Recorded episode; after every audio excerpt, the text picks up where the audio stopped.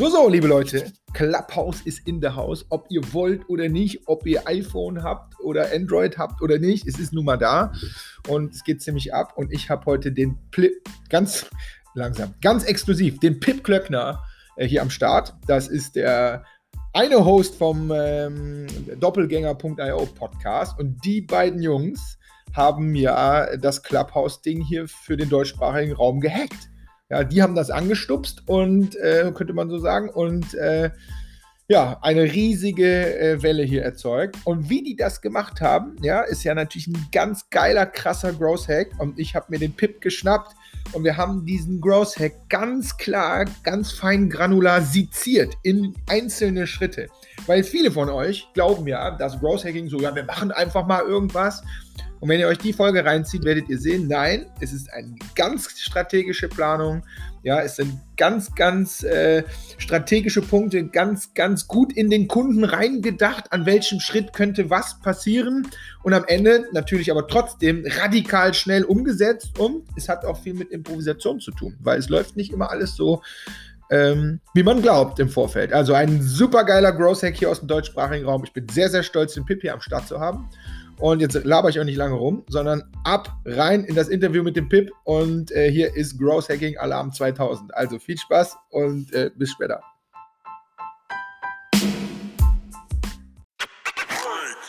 Okay, Clip Club, Nigelnagel, neue Podcast-Episode. Ja, vielleicht den äh, Master of the Growth Hack äh, 2021 habe ich hier im Haus. Den, äh, den lieben Pip. Und ich glaube wirklich sagen zu können, dass die meisten, die hier bei mir zuhören, wahrscheinlich wenigstens die letzten zwei Wochen nicht äh, an dir oder an euch ähm, vorbeigekommen sind. Der Clubhouse-Promi. Lieber Pip, sag mal, wie geht es? Wie, wie läuft es denn hier seit zwei Wochen als Clubhouse-Promi? Was geht da ab? Ja, moin, moin, Hendrik. Ähm, ja, wir sind äh, relativ beschäftigt, gibt äh, unheimlich viel Interesse daran, äh, was da eigentlich passiert und mehr und mehr Medien wollen natürlich auch äh, Clubhouse und so ein bisschen diese, diesen ersten Hype darum verstehen. Äh, deswegen äh, freue ich mich hier zu sein, aber es ist auch eine wilde Woche oder die letzten zwei Wochen waren schon relativ äh, busy. Ja, glaube ich. Fragen die Frage, ich frage dich einfach, also meine Einschätzung ist, die fragen aber eher äh, irgendwie oberflächlich an, also zu Clubhouse und Co. Oder fragen die wirklich auch ins Detail, wie, wie das da passiert ist? Wie ist denn da so die Flughöhe?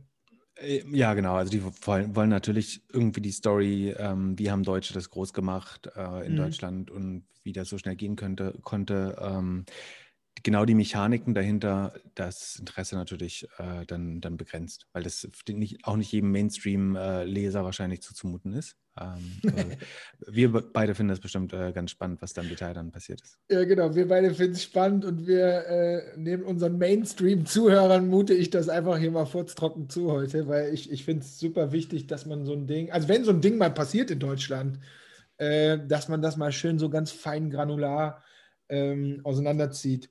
Genau, und man ähm, muss natürlich auch so immer ein bisschen abwägen. Schöner ist natürlich die Geschichte immer, man wurde vom eigenen Erfolg überrascht ähm, tatsächlich so für, unter uns ist es ja auch spannend, wie gut kann man sowas planen und exekutieren. Und also ich will nicht sagen, dass wir nicht trotzdem mega überrascht mhm. sind von dem Erfolg, den wir dann hatten. Aber ähm, ein Teil davon war ja auch schon mit, mit viel Kalkül ähm, so als Aufriss schon vorher eigentlich klar gewesen. Ja, ja lass uns da starten, finde ich super. Was mich, ich, also was mich am meisten immer beschäftigt, ehrlich gesagt, wenn ich so, so, so einen Growth Hack mitkriege oder auch manchmal irgendwie dabei bin, ist so, ähm, ist so eigentlich, was ist denn der Effekt hinten raus? Weil ganz oft ist es ja so, dass es irgendwie da links eingestielt wird, aber der Effekt ist eigentlich ganz woanders. Und da würde ich gerne anfangen. Was ist denn jetzt so hinten raus? Außer dass du jetzt sagst, PR und Interviews und so. Was ist denn jetzt für dich, für euch heute messbar so ein Effekt, wo du sagst, okay, das ist, das ist cool, das ist gut? Also die sehr, sehr gute Frage. Die zwei Sachen, die wir uns gewünscht haben oder mhm. die ich mir gewünscht habe als, mhm. Outcome, war einmal, dass wir dieses Netzwerk früh besetzen und überproportional relevant dort sind im Vergleich mhm. zu unserer Rolle auf Twitter oder in Facebook oder in LinkedIn. Mhm. Ähm, das hat, glaube ich, gut funktioniert. Mhm. Und das andere ist, dass wir das eigentlich als Marketing für unseren Podcast gemacht haben. Das ja. heißt, wir glauben an Clubhouse als Plattform. Wir wollen äh, immer weitere Formate auch dort machen, aber unser Hauptformat bleibt eigentlich der Podcast und letztlich ist das einerseits ein Kanal, um besser mit unseren äh, Hörern nochmal zurück, also in beide Richtungen kommunizieren zu können. Dafür ist Clubhouse super. Aber wir sind uns relativ sicher, so dass wir die tausend ähm, schlauesten Online-Marketer und äh, irgendwie Growth-Experten schon als Hörer in unserem Podcast hatten. Mhm. Ähm, was uns aber ein bisschen fehlte, sind vielleicht Medienschaffende oder ähm, auch mhm. Leute, die über Medien berichten. Und da haben wir, glaube ich, nochmal wichtige Multiplikatoren jetzt als Hörer auch dazu gewonnen. Und von daher ist es dann eigentlich spannend und äh, sehr gut aufgegangen. Und zu dem Begriff Growth Hack, ich mag den ja eigentlich überhaupt nicht so. Ich, ich würde einfach sagen, und ähm, Philipp Glöckler hat mich da ja so ein bisschen gechallenged, das sozusagen meine, meine mhm. Growth Hacking Skills äh, da zu zeigen. Ich würde einfach nur sagen, wir haben da aus einer Problemlösungslogik gedacht. Und das, äh, das, aber genau das ist für mich halt auch genau das ist Gro es, ja. Growth Hacking. Ne? Also ähm, ich, ich würde das selber gar nicht so nennen. Und dann würde ich aber gleichzeitig sagen, wenn irgendwas sozusagen zu diesem Begriff gut gepasst hat dieses Jahr, und das Jahr ist ja noch lang, aber dann war das jetzt wahrscheinlich einer der be besseren Growth Hacks, die man so ein bisschen nachverfolgen konnte. Das äh, kann man tatsächlich da in die Schublade stecken, befürchte ich. Mhm. Ja, absolut. Die, ähm, aber ich will da nochmal rein. Das heißt, ihr habt wirklich das so fein granular am Anfang überlegt, dass ihr gesagt habt, okay, die, du hast gerade gesagt, so die 1000 coolen äh, Tech-Marketing, Growth-Leute sind eigentlich schon da, super, Haken dran. Aber wir hätten gern mehr von den wirklich PR-Leuten, Medienleuten. Um da, und dann habt ihr euch davon dann überlegt, okay, also natürlich mit dem Gedanken Clubhouse, hast du auch gesagt, coole Plattform. So, und dann habt ihr das irgendwie zusammengeschmiert. Genau. Also man, da muss man dazu sagen, warum mhm. machen wir diesen Podcast überhaupt? Also wir verdienen damit mhm. kein Geld. Es ist mhm. eigentlich, wenn überhaupt, ein Hobby. Und sozusagen der Sinn dieses Hobbys ist aber schon idealerweise einen positiven Einfluss auf die Welt zu nehmen oder seine, seine Gedanken in die Welt zu tragen, so ein bisschen Dinge selber deuten zu dürfen, bevor man sie bei anderen vorgelesen bekommt. Ähm, von daher haben wir schon einen gewissen Anspruch, was langfristig unsere, unsere Hörerschaft äh, sein soll. Und natürlich kann man aber so nicht anfangen. Ne? Wenn ich einen neuen Podcast aufmache, kann ich jetzt nicht erwarten, dass da äh, Handelsblatt Vivo und mhm. äh, Financial Times zuhört oder so. Aber ich glaube, langfristig wollen wir zumindest, dass äh, ein, Teil sozusagen mhm. der, der schreibenden Zunft äh, das vielleicht hört und wir helfen können, auch Dinge, die nicht immer einfach einzuordnen sind, richtig einzuordnen, gerade wenn sie sozusagen aus der digital, digitalen und Tech-Sphäre äh, kommen. Das heißt, langfristig war das das Ziel des Podcasts und äh, da, da war das mhm. jetzt eine Taktik, würde ich fast sagen, äh, nicht mhm, mal Strategie, um, um das zu gewährleisten. Das, das, konnte man natürlich jetzt nicht so absehen, dass das genau dorthin führt, aber das, ähm, wir, wir haben uns auch nicht Clubhouse als Mittel ausgesucht, sondern Clubhouse mhm. haben wir entdeckt und dann haben wir aber gemerkt, dass wenn wir dieses Netzwerk jetzt richtig hacken und wenn das so erfolgreich in Deutschland wird, wie wir das annehmen. Also das, das ist gut, können wir vielleicht gleich nochmal drüber reden, aber mhm. dass das ein spannendes Tool sein könnte, das, das mhm. haben wir, glaube ich, relativ früh erkannt äh, und vor allen Dingen auch äh, Philipp Glöckler, mein, mein Co-Host beim Doppelgänger-Podcast. Und das heißt, wir wussten, dass wir hatten eine gute Erfolgswahrscheinlichkeit, dass das ein relevantes Netzwerk werden könnte. Und dann wussten wir, wenn das so ist, und wir, wir haben als User gesehen, da passiert nichts auf Deutsch. Da, da fehlt mhm. deutscher Content, da fehlt Tech-Content, da fehlt Marketing-Content, da war nichts los auf Deutsch gesagt. Obwohl ein paar hundert deutsche Nutzer bestimmt schon da waren. Also haben wir dann gesehen, das ist jetzt eigentlich die Chance, das als erster zu besetzen und äh, dieses Vakuum zu füllen. Äh, mal der Erste bei irgendwas zu sein, was in unserem Content-Format oder in unserem Content-Universum spielt. Mhm. Und gleichzeitig war dann das Hauptproblem, sozusagen aus dieser Problemlösungslogik wieder, war unser erstes Problem, dass wir da super einen, äh, einen Talk machen konnten. Das braucht ja eigentlich keine technischen Mittel, keine Vorbereitung, äh, sozusagen nur zwei lustige Typen. Aber uns hat das Publikum gefehlt, weil wir, wir das, du hast diese Invite-Logik, man kommt da nur mit Einladung rein in ein Clubhouse. Und dann haben wir uns den ersten Talk halt gemacht, weil, weil Philipp das gern möchte. Und da waren aber zwölf Leute. Und dann meinte ich so ganz ehrlich, und unter uns, das macht keinen mhm. Sinn, dass wir zu zwölf Leuten sprechen. Dafür haben wir den Podcast nicht angefangen. Äh, irgendwie, dann könnten wir uns per Zoom verabreden. Da, da, mhm. da, brauchen wir keinen Podcast für. Und dann meinte er, ja, dann bringen halt mehr Leute rein. Und äh, dann haben wir überlegt, ja, es gibt aber ja nur so und so viele Invites. Wie machen wir das?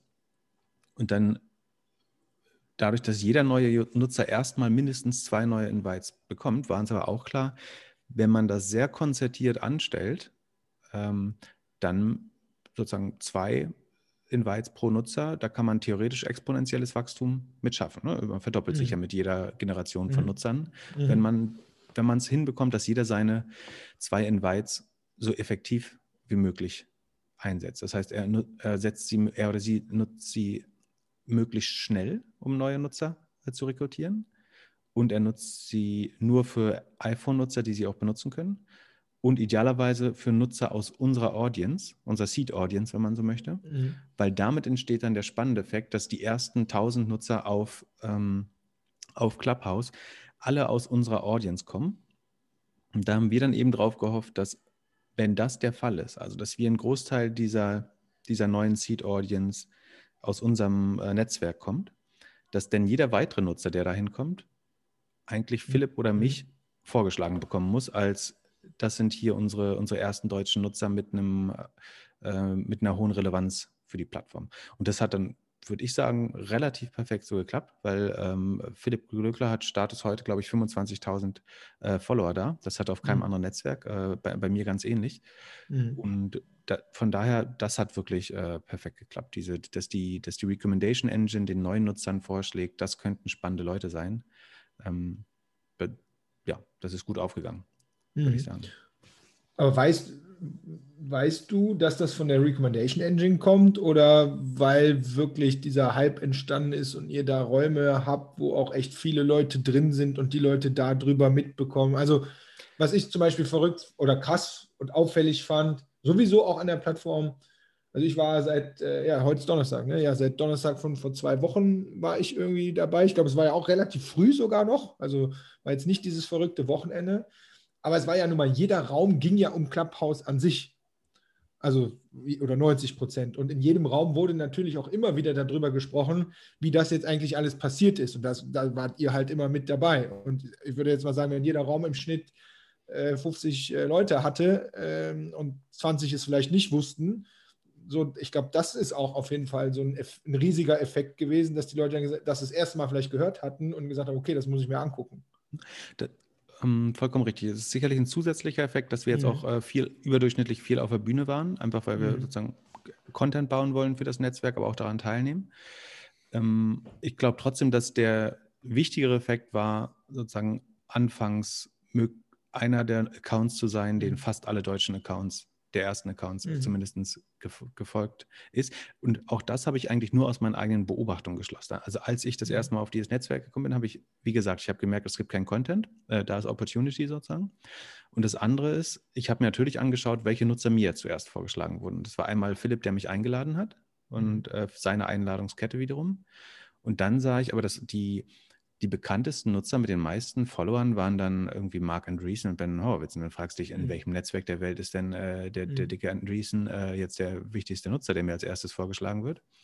Und dann dachte ich, okay, der muss sehr früh dabei gewesen sein. Und das war ja, da sie da investiert sind, äh, das gibt ja so einen gewissen VC-Bias mhm. da, dass da unheimlich viele mhm. US-VCs, insbesondere aus dem Dunstkreis von Andreessen Horowitz, dabei sind.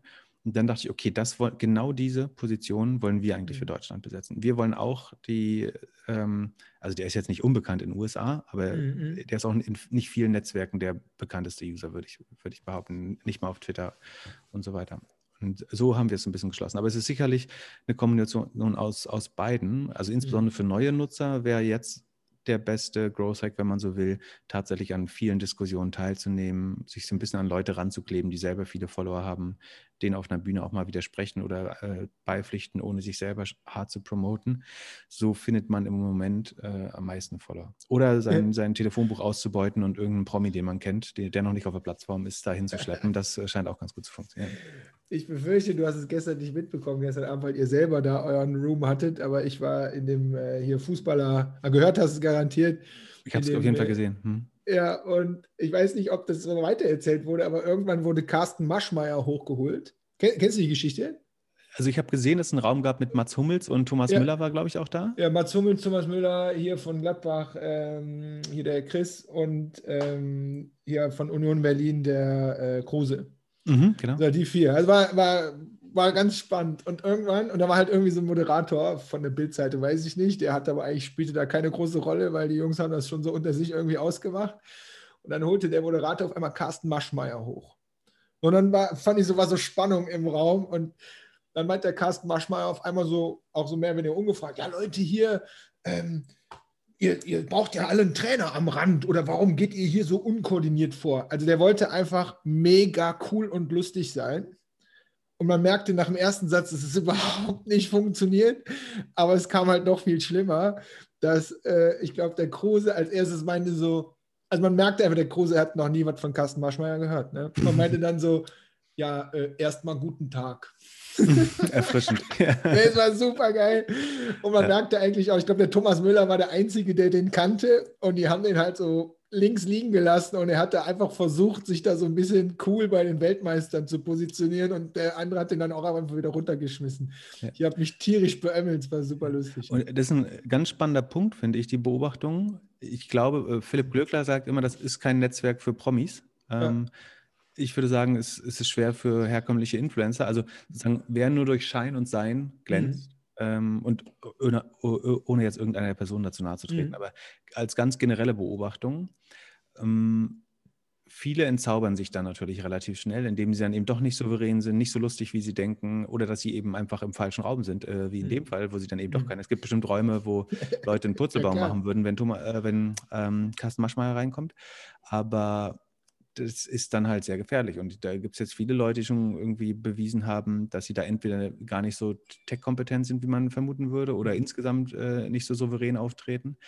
Und da kann man halt keinen zweiten Take machen, da kannst du nicht das Licht verändern, du ja. kannst nicht irgendwie nochmal schön, schönere Pflanzen in den Hintergrund stellen auf deinem Bild oder einen Filter rauflegen, sondern es ist ungefiltert, authentisch, wer du wirklich bist und ähm, das ist nicht was für, für jedermann, äh, würde ich behaupten. Ja. Und, und Carsten, Carsten Maschmeyer ist ja nicht auf den Mund gefallen, ne? also Nein. nicht falsch verstehen, aber es ist schon nicht. nicht. ganz ungefährlich, sich da äh, auch immer äh, da Alles der, andere als das, aber er hat, er hat sich halt, äh, er hat sich da komplett verkalkuliert. Also er hat gedacht, er könnte da äh, mal kurz cool aufschlagen bei den Weltmeistern und, und das hat von denen auch gar keiner böse gemeint. Der war denen einfach sowas von egal. Und der hatte einfach nie eine Chance. Ja. Und, okay, komm. Ja. Wir hatten auch schon ähm, in den, in den Räumen so, sagen wir mal, so zweite Reihe TV-Stars, die da auftauchten. Und die holt man natürlich sofort auf die Bühne, weil das immer ja, eine Chance hat, lustig äh, zu sein ja. ähm, oder vielleicht auch ein interessantes Gespräch, das sich daraus ergeben kann. Und ähm, das war aber ganz oft so, dass sie gesagt haben, oh, ich habe hier was gedrückt, äh, ich verstehe das alles noch nicht ganz, aber hallo, äh, schön, ich will mich nur ganz kurz vorstellen, äh, noch will ich gar nichts hier, ich probiere nur aus. Ähm, haben wir ganz viel erlebt, ja. Ja, Okay, komm, wir gehen zurück zu unserem Merk. Also, so wie ging das los? Konzept ist oder Strategie, glaube ich, ist klar, Ziel, Ziel ist klar. So, wie, wie ging es jetzt los? Wo, wo war so Punkt 1, wo du sagst, jetzt, jetzt müssen wir execute? Genau, also wir hatten in unserem ersten Talk, den wir gegeben haben, wie gesagt, ein Dutzend Leute. Das hat mhm. keinen Spaß gemacht. Und ähm, in unserem äh, Podcast Doppelgänger Tech Talk hat Philipp mir dann so, so eine Challenge gestellt und gesagt, mhm. verdoppel das mhm. mal bis nächstes Mal. Dann, dann glaube ich dir, dass du da irgendwas drauf hast bei dem Thema. Und dann habe ich überlegt, wie ich das mache mit dieser ähm, Restriktion der Invites im Kopf. Und der effizienteste Weg schien, also wir mussten die Leute irgendwie koordinieren, dann kann das gehen. Das, das habe ich relativ schnell verstanden. Das, das muss funktionieren, wenn man ein paar Leute sich verabreden lässt. Das sind wir ja gerade hier bei der Wall Street Best, äh, Bets gegen GameStop äh, Shortseller was Koordination unter kleinsten Nutzern anstellen mhm. kann, sieht man da gerade sehr gut. Wir haben das Gleiche nur in einer anderen, ähm, sozusagen in einem anderen Belang versucht nachzu äh, oder sozusagen zu, zu, zu engineeren. Und das heißt, wir dachten dann, die beste Lösung war, eine Telegram-Gruppe zu machen. Wir haben ein bisschen überlegt, Telegram mhm. hat ja nicht nur den besten Ruf äh, aufgrund jetzt äh, vieler Deppen, die sich da rumtreiben.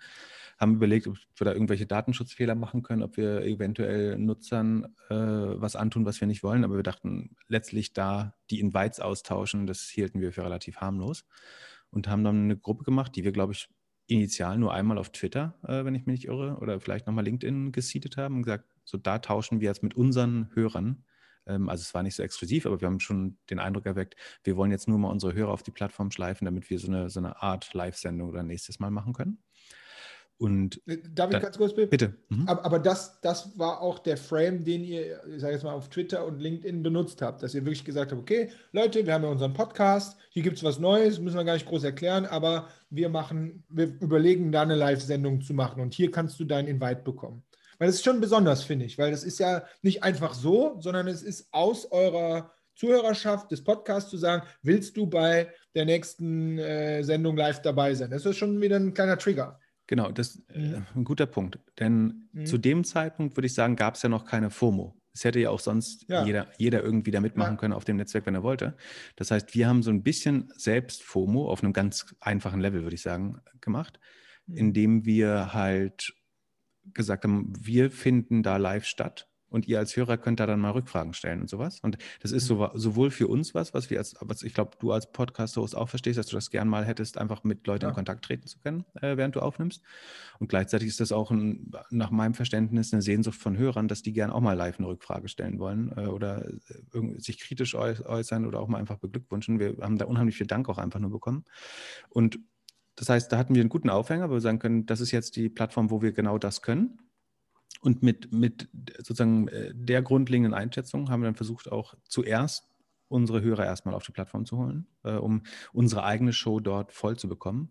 Dass sich das dann irgendwann fortsetzen würde, äh, indem die dann Freunde einladen, war ja auch klar. Aber wir mussten halt erstmal jetzt unsere eigene Show da, ähm, damit wir die nicht mehr für uns selber machen, ein bisschen voll bekommen. Und geplant waren 24 und ich glaube, es waren in der ersten Show nach einer Woche dann schon 280 Leute da drin. Ähm, zu dem Zeitpunkt gab es vielleicht 2000, 2000 Deutsche auf Clubhouse, würde ich sagen, die mhm. größtenteils, würde ich sagen, durch, durch unsere Invites darauf gekommen sind. Mhm. So, jetzt haben wir die Telegram-Gruppe, habt ihr promoted über LinkedIn und Twitter mit sei live dabei beim Podcast. So, dann ging das los. Dann gab es natürlich ein paar Leute, die jetzt ihre Invites auch nicht wieder weitergegeben haben oder nur mhm. ein, aber was wirklich überraschend war, dass wirklich die absolute Mehrzahl da super mitgemacht hat. Ne? Die sind oft, haben, haben sich einen Invite geben lassen, sind zu Clubhouse gegangen, haben das runtergeladen, sind zurückgekommen, haben gesagt, ich bin jetzt drin, wer sind die zwei, die ich einladen darf? Es war wirklich eine Kette, die annähernd perfekt funktioniert hat und dadurch haben wir diesen Dämpfungsfaktor, den die Invite-Logik ja eigentlich reinpacken soll, damit mhm. das nicht zu schnell wächst, haben wir halt komplett außer Kraft gesetzt, weil idealerweise hattest du innerhalb von fünf Minuten immer eine neue Generation an Nutzern erreicht und so kann das dann ganz schnell von zwei auf vier auf, auf acht, auf 16, 32, mhm. 64 und so weiter wachsen. Ähm, das, das war ja genau das Ziel.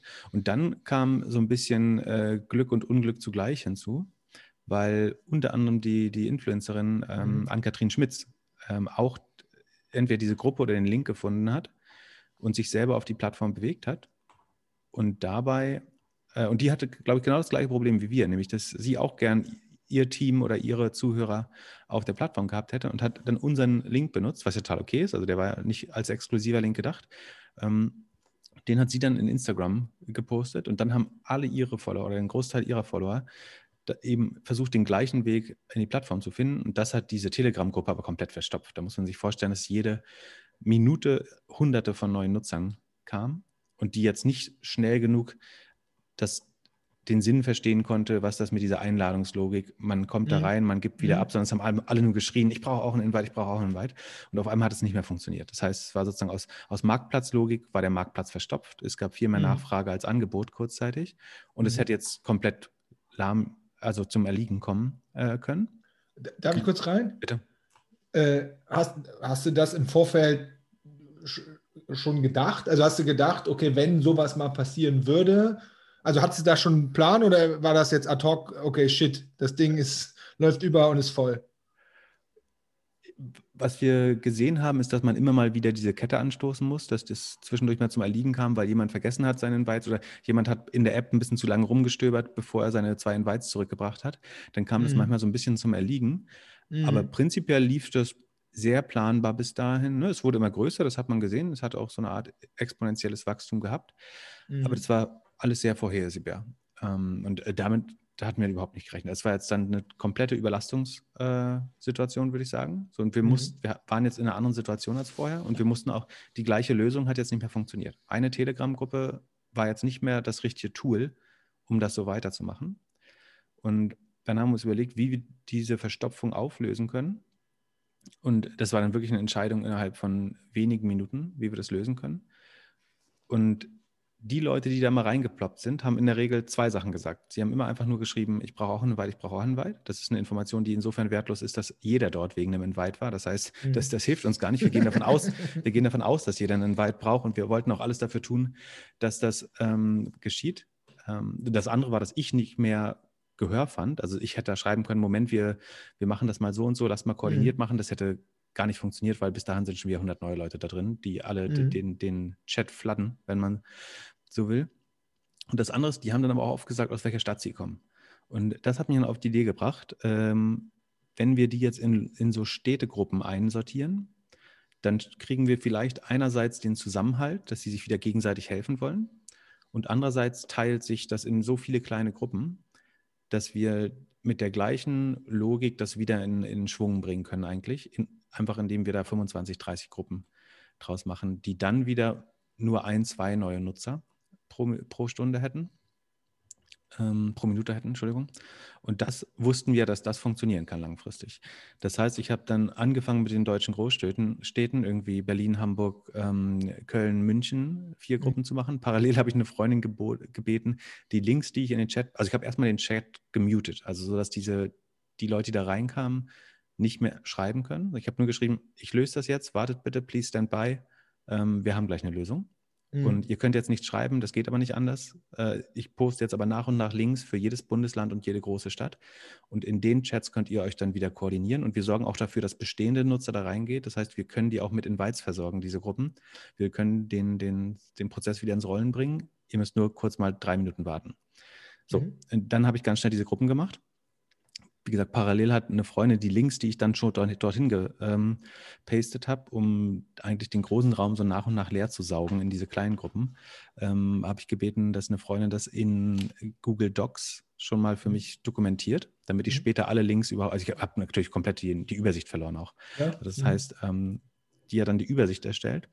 Und dann hatten wir eigentlich zwischenzeitlich ein stabiles System, wo wir wussten, dass jeder, der in die Gruppe kommt, kann jetzt in ein Dokument schauen, wo er sich wiederfindet regional. Also der war halt entweder Rhein-Main oder er war Pott mhm. oder er war Hamburg oder Bremen oder Mecklenburg-Vorpommern. Und gleichzeitig hatten wir in den Gruppen so eine Art Sticky Message, die das System erklärt hat. Weil ich konnte jetzt natürlich auch nicht, nicht jeder Gruppe einzeln noch erklären, mhm. wie das zu funktionieren mhm. hat, sondern wir haben dann sehr stark mit irgendwelchen Bots oder Moderatoren gearbeitet, um das, um uns selber zu skalieren, wenn man so will.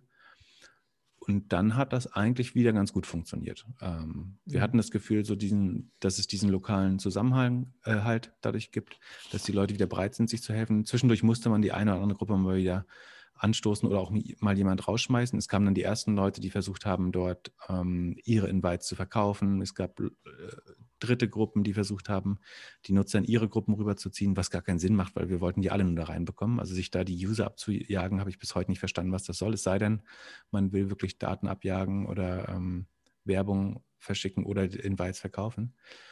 Und ja, das haben wir dann bestimmt zwei Tage ähm, und bis heute so ein bisschen durchgemanagt. Und ich glaube, jetzt können wir sie bald langsam wieder äh, zu machen, die Gruppen. Jetzt inzwischen sollte eigentlich jeder paar Freunde schon auf Clubhouse haben, sodass man dann fast automatisch an die Spitze der mhm. der Wartelinie geschubst wird von seinem Kumpel.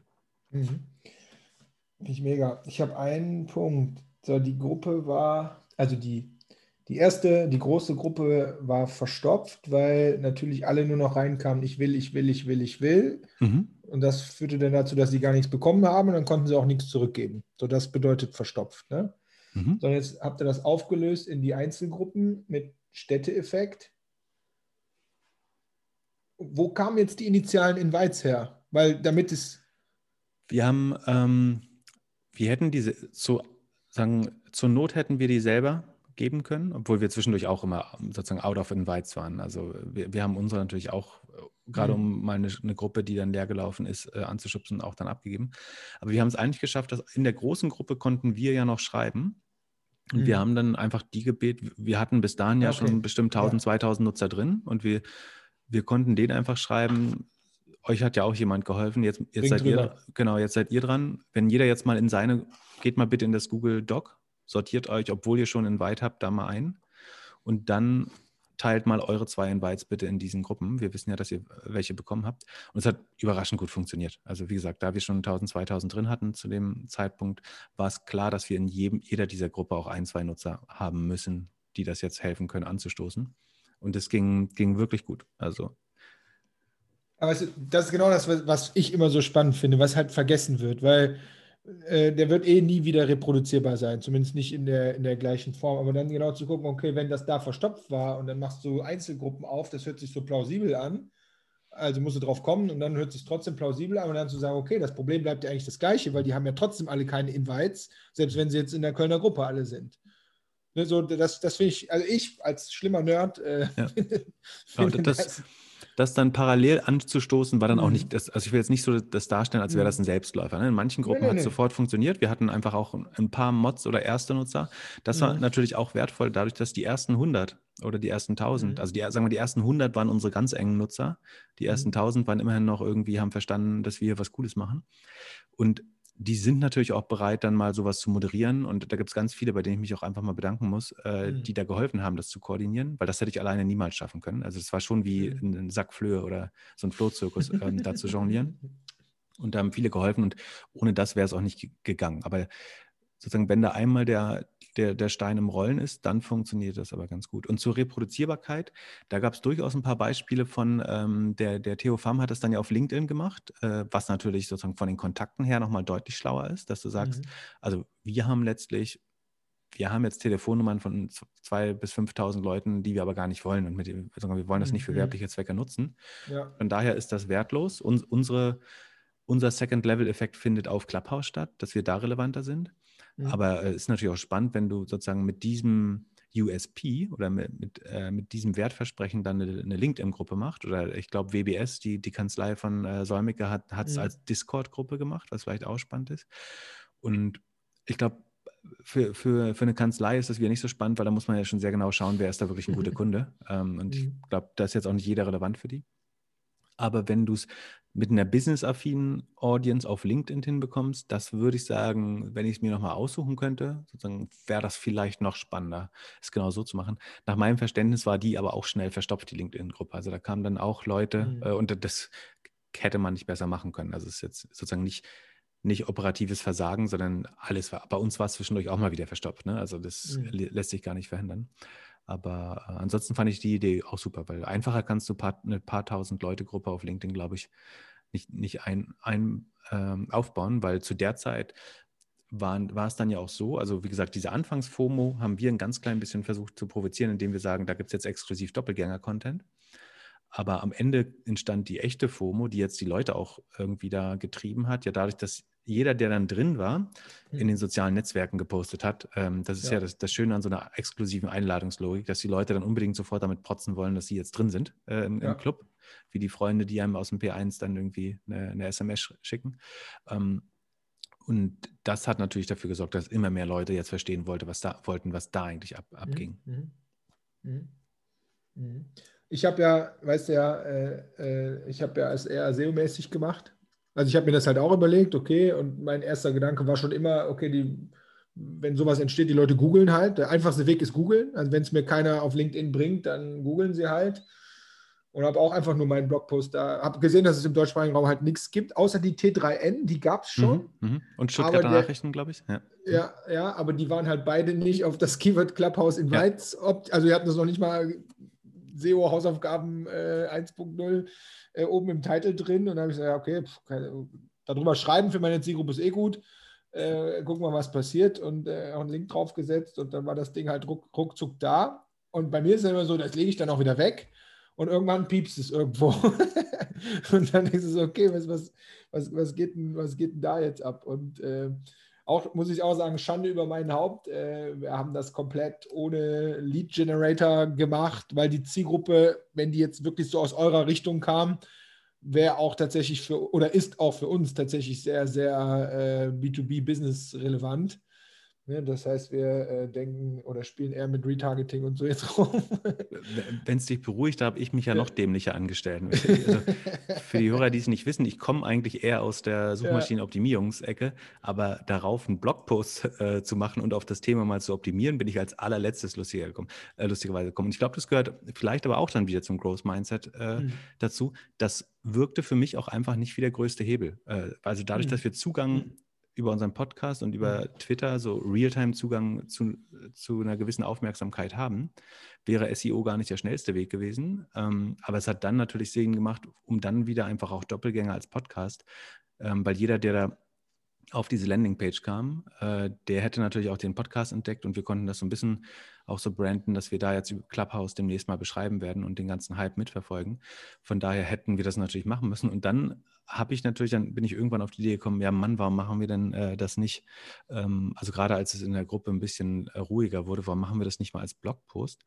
Und dann habe ich den äh, aber auch zwei Tage, weil unsere Domain noch relativ jung war, gar nicht in den Index bekommen. Und dann habe ich überlegt, okay, was machen wir jetzt? Dann habe ich tatsächlich das erste Mal im Leben ein YouTube-Video gemacht, um sozusagen die, die, die, Abkürzung in die Suchergebnisse von Google zu nehmen über YouTube, was relativ gut funktioniert hat. Und mhm. da bin ich das, dann das erste Mal auch auf deinen Blogpost äh, ge, ge, gestoßen und dachte, wow, der hat das vor, vor euch noch entdeckt eigentlich.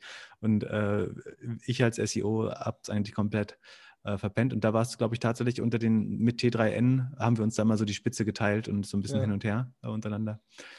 Genau, aber ich da denkt man dann nicht dran, ja. Ja, ich, ich finde das immer wichtig, auch als Learning, so am Ende für alle. Ne? Die meisten denken halt auch nur in einer Plattform. Wenn etwas da drin passiert, denken sie immer nur da drin. Wo ich immer sage, nee, ihr müsst gucken, nur weil die da sind, die machen auch auf anderen, äh, ob das jetzt eine LinkedIn-Gruppe wäre äh, oder entsprechend Google. Und ich müsste jetzt nachgucken, ich glaube, ich habe es letzte Woche das letzte Mal nachgeguckt, aber wir hatten da, glaube ich, mal locker, äh, ich glaube, 5, 6, 7.000 äh, Hits auf dem bescheuerten Blogpost ohne Lead Generator, aber gut. Ja, ich kann mal äh, ganz kurz live gucken. Ich glaube, mhm. ich habe es hier offen. Ähm, wir hatten, also ich schaue jetzt nur für die Doppelgänger IO und die sozusagen das ist die Homepage unseres Podcasts, wo auch der Artikel mit den Bytes drauf war. Mhm.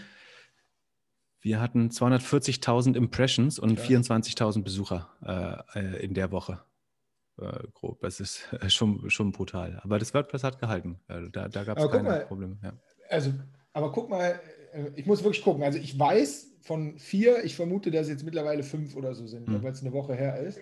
Aber guck mal, wenn du sagst äh, 24.000 und ich hatte nur fünf über Google das, das finde ich jetzt verhältnismäßig, vom Anteil finde ich das verhältnismäßig viel. Das ist vielleicht auch ganz spannend. Wir haben dann ja. irgendwann unheimlich viele Leute gesehen, die gar nicht mehr in die Haupt-Telegram-Gruppe. Also normalerweise gab es so eine Art Funnel oder Trichter, dass du wärst ja. in die Haupt-Telegram-Gruppe. Also du findest irgendwo unseren Tweet oder unsere Nachricht oder jemand leitet dir es weiter.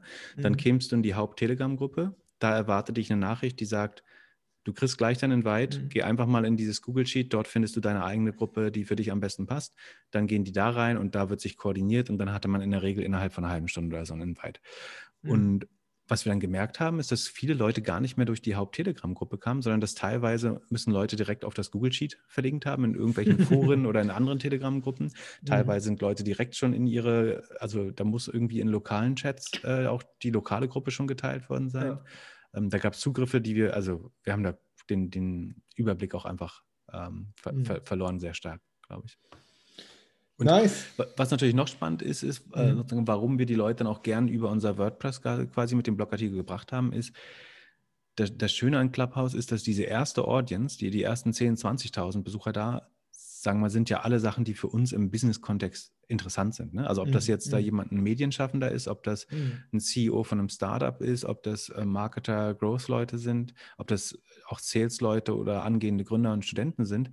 Das sind ja alles eigentlich, das ist ja 100% Target Audience für uns. Ne? Also deswegen hat das auch nochmal so gut gepasst, dass dadurch, dass wir die richtigen Leute zuerst reingebracht haben, hat die FOMO-Welle dann auch sehr, sozusagen die perfekten statistischen Zwillinge, wenn mhm. man so will, mhm. erreicht. Mhm. Und ähm, dadurch haben wir, weil mir hätte es ja nichts gebr gebracht, wenn ich jetzt, also wenn wir lauter 15-, 16-Jährige in der Telegram-Gruppe gehabt haben, was natürlich auch gab, aber das hilft uns von der Audience nicht. Äh, die können das, dürfen theoretisch das Netzwerk auch gar nicht nutzen. Das heißt, der, der schöne Nebeneffekt war nicht nur die schiere Masse, der Nutzer, die wir äh, darüber bekommen haben, sondern auch, dass die sozusagen in unserem, in unser Target Audience mhm sozusagen sehr, sehr stark äh, reinpassen einfach.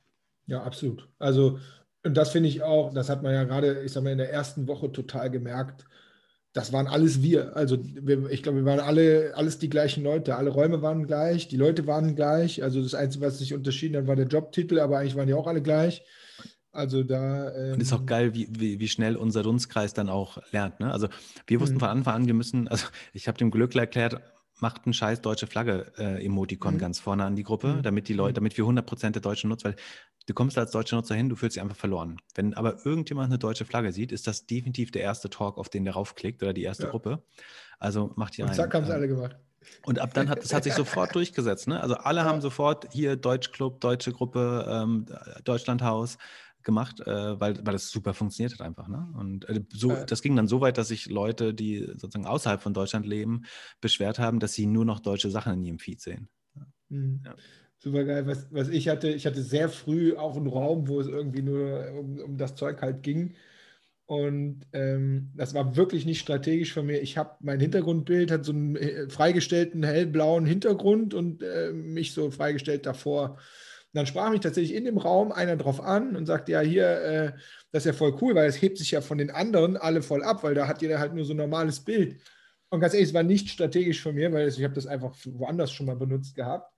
Und dann wurde eine halbe Stunde darüber gesprochen und du konntest sehen in dem Raum, während wir alle drüber sprachen, dass unten immer mehr Bilder dazu kamen, die halt freigestellt ja. waren mit einem bunten Hintergrund. Und du sagst, es geht, die Leute sind schon auf die kleinen, äh, kleinen Hacks aus. Also ja, man hat, so. man hat letztlich nur drei Marketingmittel. Du hast dein Bild, ja. du hast deine Bio ja. Ähm, das sind die beiden wichtigsten Sachen eigentlich schon. Äh, also die dafür, das Bild brauchst, damit Leute dich überhaupt interessant finden und mal auf deine mhm. Bio klicken. Mhm. In deiner Bio, glaube ich, darfst du dann nicht zu viel Werbung machen, sondern musst den Eindruck erstmal erwecken, dass du ein bisschen wichtiger bist, als du eigentlich bist. Mhm. Ähm, ohne dass es eben nach Sales klingt. Mhm. Und sozusagen, wenn du dann Glück hast, und das beides hilft dann eventuell auf die Bühne zu kommen, und dann hast du die Chance, mit deiner Stimme und deinen Gedanken ja. zu überzeugen. Ähm, das ist, glaube ich, so der, der Funnel, wenn du willst. Und wenn, wenn du ein scheiß Bild hast, dann guckt sich keiner die Bio an. Wenn du ein scheiß Bio hast, dann holt dich niemand auf die Bühne. Und deswegen musst du das alles, das sind eigentlich die, die drei Levels, ja. die du erstmal hinbekommen musst, um dann auf der Plattform auch äh, Gehör zu bekommen und neue Follower, glaube ich. Ja. Wobei ich sagen muss, ähm, ich suche gerade nach einer Ausnahme für das, was ich sagen will. Mir fällt tatsächlich keine ein. Die Male, wo ich irgendwo auf einer Bühne war oder geholt wurde, waren eigentlich immer Male, wo ich den Moderator, beziehungsweise der Moderator mich in irgendeiner Form kannte. Also so, es gibt bestimmt eine hm. Ausnahme, aber so, ich glaube. Gerade wenn du die, die Handmeldung hast, also sagen wir, du bist mhm. selber Moderator und dann melden mhm. sich Leute und du hast dann mhm. sieben, acht Meldungen und du weißt, du kannst jetzt erstmal nur ein, zwei Leute auf die Bühne holen. Ja dann schaust du natürlich schon, ne? Äh, sind, ja. sind, das ganz frische User? Dann hast du immer Gefahr, mhm. dass die da überhaupt noch gar nicht klarkommen. Die willst du eigentlich ja. nicht auf der Bühne haben, um ehrlich ja, zu sein. Ähm, sind das Leute, die sagen, äh, ich, ich, gründe gerade ein Startup und bin selber Head of Business Development, dann weißt du, das wird vielleicht ein Selbstpitch. Oder wenn jemand sagt, er ist das erste Online-Yoga-Studio oder so. Ähm, mhm. das, deswegen meine ich, man darf, glaube ich, nicht zu saleslastig klingen ja, und, ja, und ja. trotzdem relevant. Das erhöht schon die Wahrscheinlichkeit, dass an jemand, den man noch nicht kennt, auf die Bühne holt. Äh, noch besser ist natürlich, wenn man einen Moderator kennt. Das ist dann die sichere Schleuse, wenn man so will. Ja, absolut. Okay, mein Lieber, spannend. Da haben wir das Ding durch, durchgenudelt, oder? Ja, ich hoffe, es war nachvollziehbar. Wenn nicht, immer gerne äh, Rückfragen. Man erreicht mich ganz gut auf, auf Twitter oder LinkedIn. Oder auf Clubhouse? So, so, wie dich auch. Oder auf Clubhouse, genau. Wir, genau wir, wenn wir dürfen, wir haben Mittwochabend, äh, äh, so gegen neun, unsere Show. Wir machen immer mal auch andere mhm. Formate, aber sozusagen unser mhm. Stammtisch ist Mittwochabend um neun auf Clubhouse. Äh, Doppelgänger heißt der da kann man äh, sich auch immer noch mal dazu stoßen, äh, wenn man Lust hat. Und mal schauen, was uns dieses Jahr noch so einfällt. Ich, ich, behaupte, das ist auf jeden Fall ein vorläufiger Höhepunkt jetzt gewesen unseres Jahres, obwohl es sehr früh im Jahr ist. Aber wir versuchen das noch äh, zu schlagen. Äh, das ist unser Ehrgeiz. Ja, so soll es. So soll es. Vielleicht ein Ding hinten noch raus, habe ich vergessen. Was, was glaubst du denn, was kann man daraus lernen für andere Companies, für andere Apps?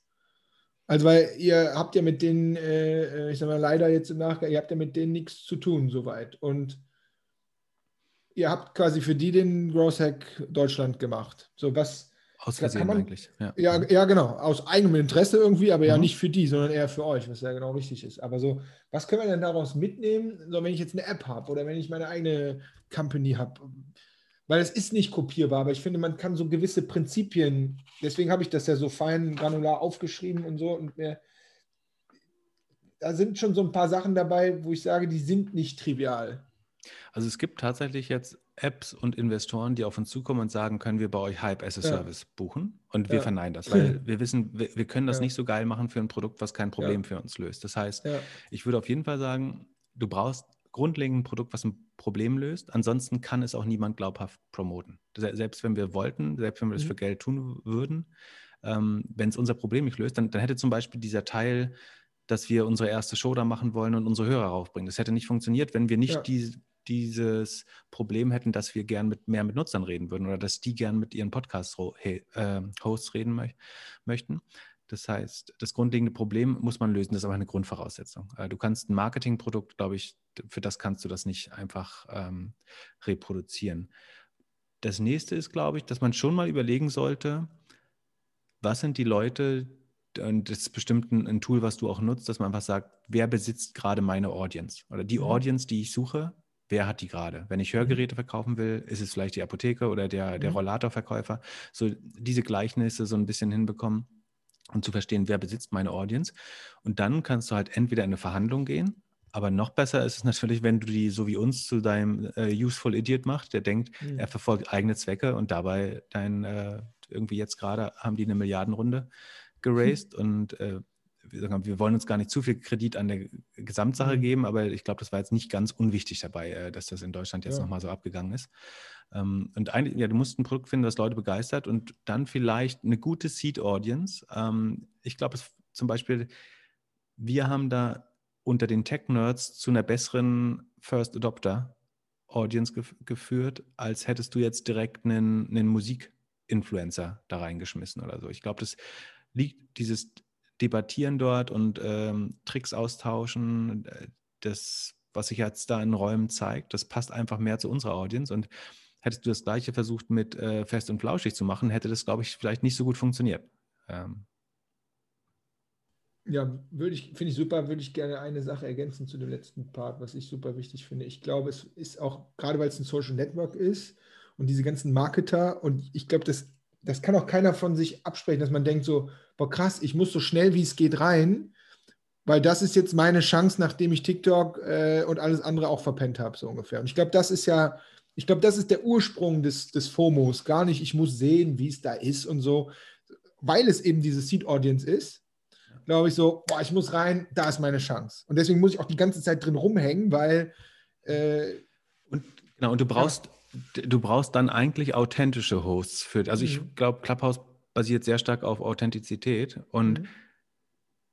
warum ich dir das Fest und Flauschig beigebracht habe, in den USA haben die halt Oprah und Drake genommen und das mhm. funktioniert dann eben nicht so, weil da glaubt mhm. niemand, dass der denen wirklich nahe kommen kann. Für, ja. für, unsere Hörer war das glaubwürdig, dass wir dort miteinander sprechen können, weil die wussten, sie sind jetzt nicht mhm. zigtausende äh, und dass wir prinzipiell auch nahbar und locker drauf sind. Mhm. Und da muss man, glaube ich, überlegen, was, was ist eben auch eine, eine, authentische erste Audience und dass das dann trotzdem am Ende Millionen erreichen kann, das, das sieht man ja, dass sich das dann, ja. wenn es einmal richtig funktioniert, also sagen ich würde sagen, wir waren extrem guter Product Market Fit einfach für Clubhouse und mhm. eine, eine Oprah-Audience hätte vielleicht noch keinen Product Market Fit gehabt, weil die noch nicht dort die Inhalte sofort gefunden hätten, die, die sie suchen.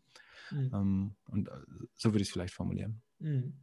Und noch ein Punkt, der mir einfällt, ist, ich glaube, dadurch, dass es hier diese Marketing-Tech-Audience war, wurde halt auch in jedem Raum wirklich darüber geredet. Und das, also ein besseres äh, Onboarding, also für ein Tool gibt es ja nicht, als dass die User sich gegenseitig Sachen beibringen, finde ich. Also da brauchst du kein Videotutorial oder hier 1, 2, 3, 4 JavaScript, was dich durch die Navigation führt oder irgendeinen so Scheiß. Das haben die User selber gemacht. Und das war für uns tatsächlich auch nochmal ein großes mhm. Glück, dass in der ersten Woche dann oft jeder Raum früher oder später sich darum gedreht hat, wie ja. ist das dann hier alles passiert? Und ja, genau, da, da war es so, wir haben irgendwie nur mal zwei Minuten in den Raum äh, geschaut und sofort hat uns immer jemand auf die Bühne gezogen und gesagt, ihr, ihr, seid doch die Irren, die das hier veranstaltet haben. Und Leute, man, teilweise dachten Leute, wir haben die App gebaut oder so ein Quatsch. Also, ähm, aber das war für den Effekt oder für unseren Branding-Effekt natürlich nochmal spannend, dass wir dann auch sofort in dem Onboarding so als Teil gesehen worden äh, sind. Mhm. Also wir haben das versucht, eher runterzuspielen eigentlich, oder ich zumindest. Aber ähm, das war ein, ein, sehr netter Nebeneffekt, äh, ja. natürlich. Komm, letzte Frage, dann machen wir Feierabend. Gehen wir einmal zum Anfang zurück. Kannst du, musst du nicht verraten, ist auch völlig okay. Kannst du sagen, wie viel, oder könnt ihr sehen, was, also was, was ihr auf Clubhouse für eine Reach erreicht habt? Das, das kann man einfach sehen. Also, dass das Ziel 2 quasi geklappt hat aber mehr Reichweite für einen Podcast gehe ich jetzt mal von aus. Könnt ihr sehen, wie viel das ist im Vergleich zu vor zweieinhalb Wochen?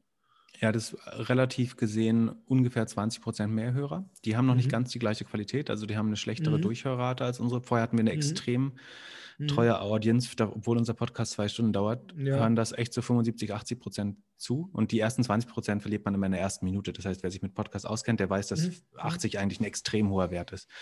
Da mhm. sind wir jetzt noch nicht mit der neuen Audience, aber wir haben ungefähr 20 Prozent neue Hörer gewonnen. Wir glauben, dass die Hörer eine komplett andere Qualität haben als unsere mhm. bisherigen Hörer. Also jetzt nicht menschlich Qualität, sondern einfach eine, ja, andere, eine andere Audience.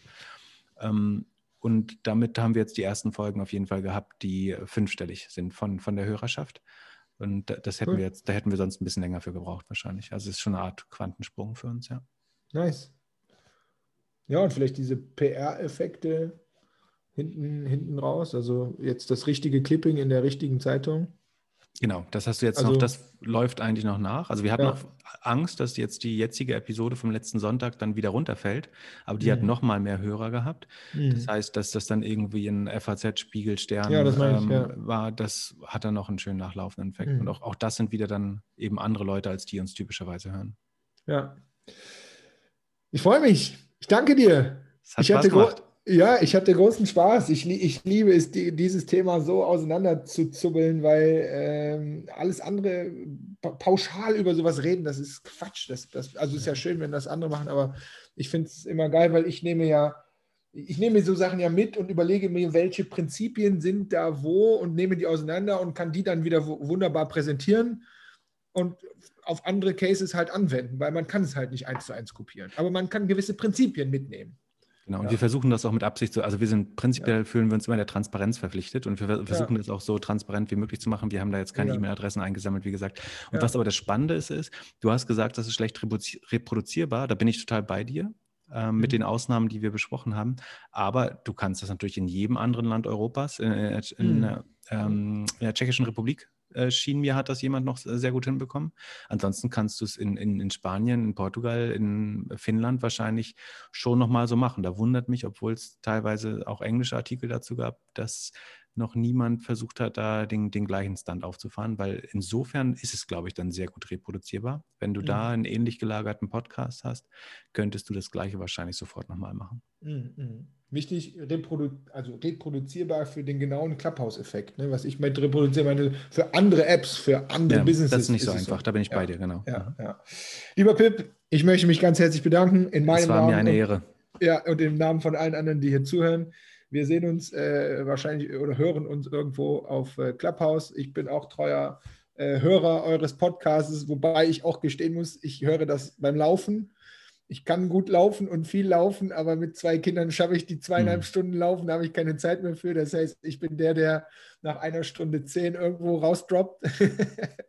aber ich finde es super. Ich muss sagen, ich habe viel, haben wir eingangs drüber gesprochen, ähm, ich habe so ein bisschen wieder meine Vorliebe für dieses Aktienthema äh, durch euch, würde ich mal sagen, entdeckt. Vorliebe ist ein bisschen zu viel, aber Interesse. So, das, das, da habt ihr mich wieder so ein bisschen rangeführt. Das finde ich spannend. Und was ich unterschätzt habe, ist, dass ich ja auch als Techie ja eigentlich total viel Wissen aus diesen ganzen Firmen habe, wo ich aber eigentlich, wenn ich jetzt rückblicke, sage, wie doof kann man eigentlich sein, dass man dieses Wissen nicht nutzt, um da rein zu investieren. Also das hast, das hast du, das habt ihr auf jeden Fall bei mir wieder ein bisschen getriggert. Also vielen Dank dafür. Genau.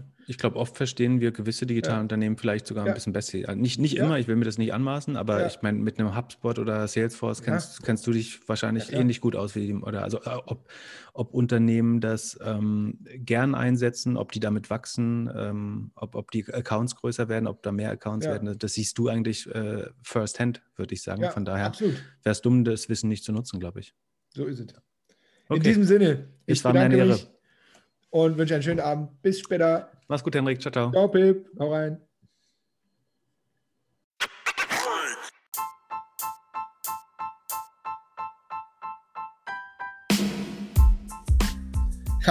das war die Folge mit Pip. Schön den Clubhouse Growth Hack äh, einmal seziert in kleine Teile. Ich hoffe, du hattest genauso viel Nerd-Spaß wie ich auch. Und es war mir so wichtig zu zeigen, dass Growth Hacking halt nicht nur einfach mal irgendwas machen ist oder eine stinknormale Marketingkampagne, sondern eben ganz klar Strategie, ganz klare Ziele vorne dran, einen sehr, sehr guten Plan und dann radikale, schnelle Umsetzung, die aber auch immer was mit Messen und Improvisieren zu tun hat. Und ich glaube, das haben der Pit und ich geschafft. Ich bin sehr, sehr stolz, dass das so gut geklappt hat und hoffe, dir hat es auch gefallen. Und vielleicht kannst du eine Sache mitnehmen für deine eigene äh, Strategie. Äh, würde mich natürlich freuen. Und wie immer, der Aufruf: Dienstag 17 Uhr ist Growth Hacker Masterclass, Live QA. Melde dich doch einfach mal kostenlos an, pardon. Und kommst du vorbei und stellst ganz, ganz konkret deine Wachstumsfrage zum Thema Growth Hacking oder wenn du eine Idee hast oder eben keine Idee hast, wie man dein Startup, dein Business, äh, deine App, äh, euer Corporate vielleicht in diesen Growth Hacking Mode äh, reinbekommt, ja, dann kommst du einfach mal in die Masterclass und melde dich an und dann äh, reden wir da ganz persönlich drüber. Würde mich super freuen und jetzt wünsche ich dir ein wunderschönes Wochenende und execute.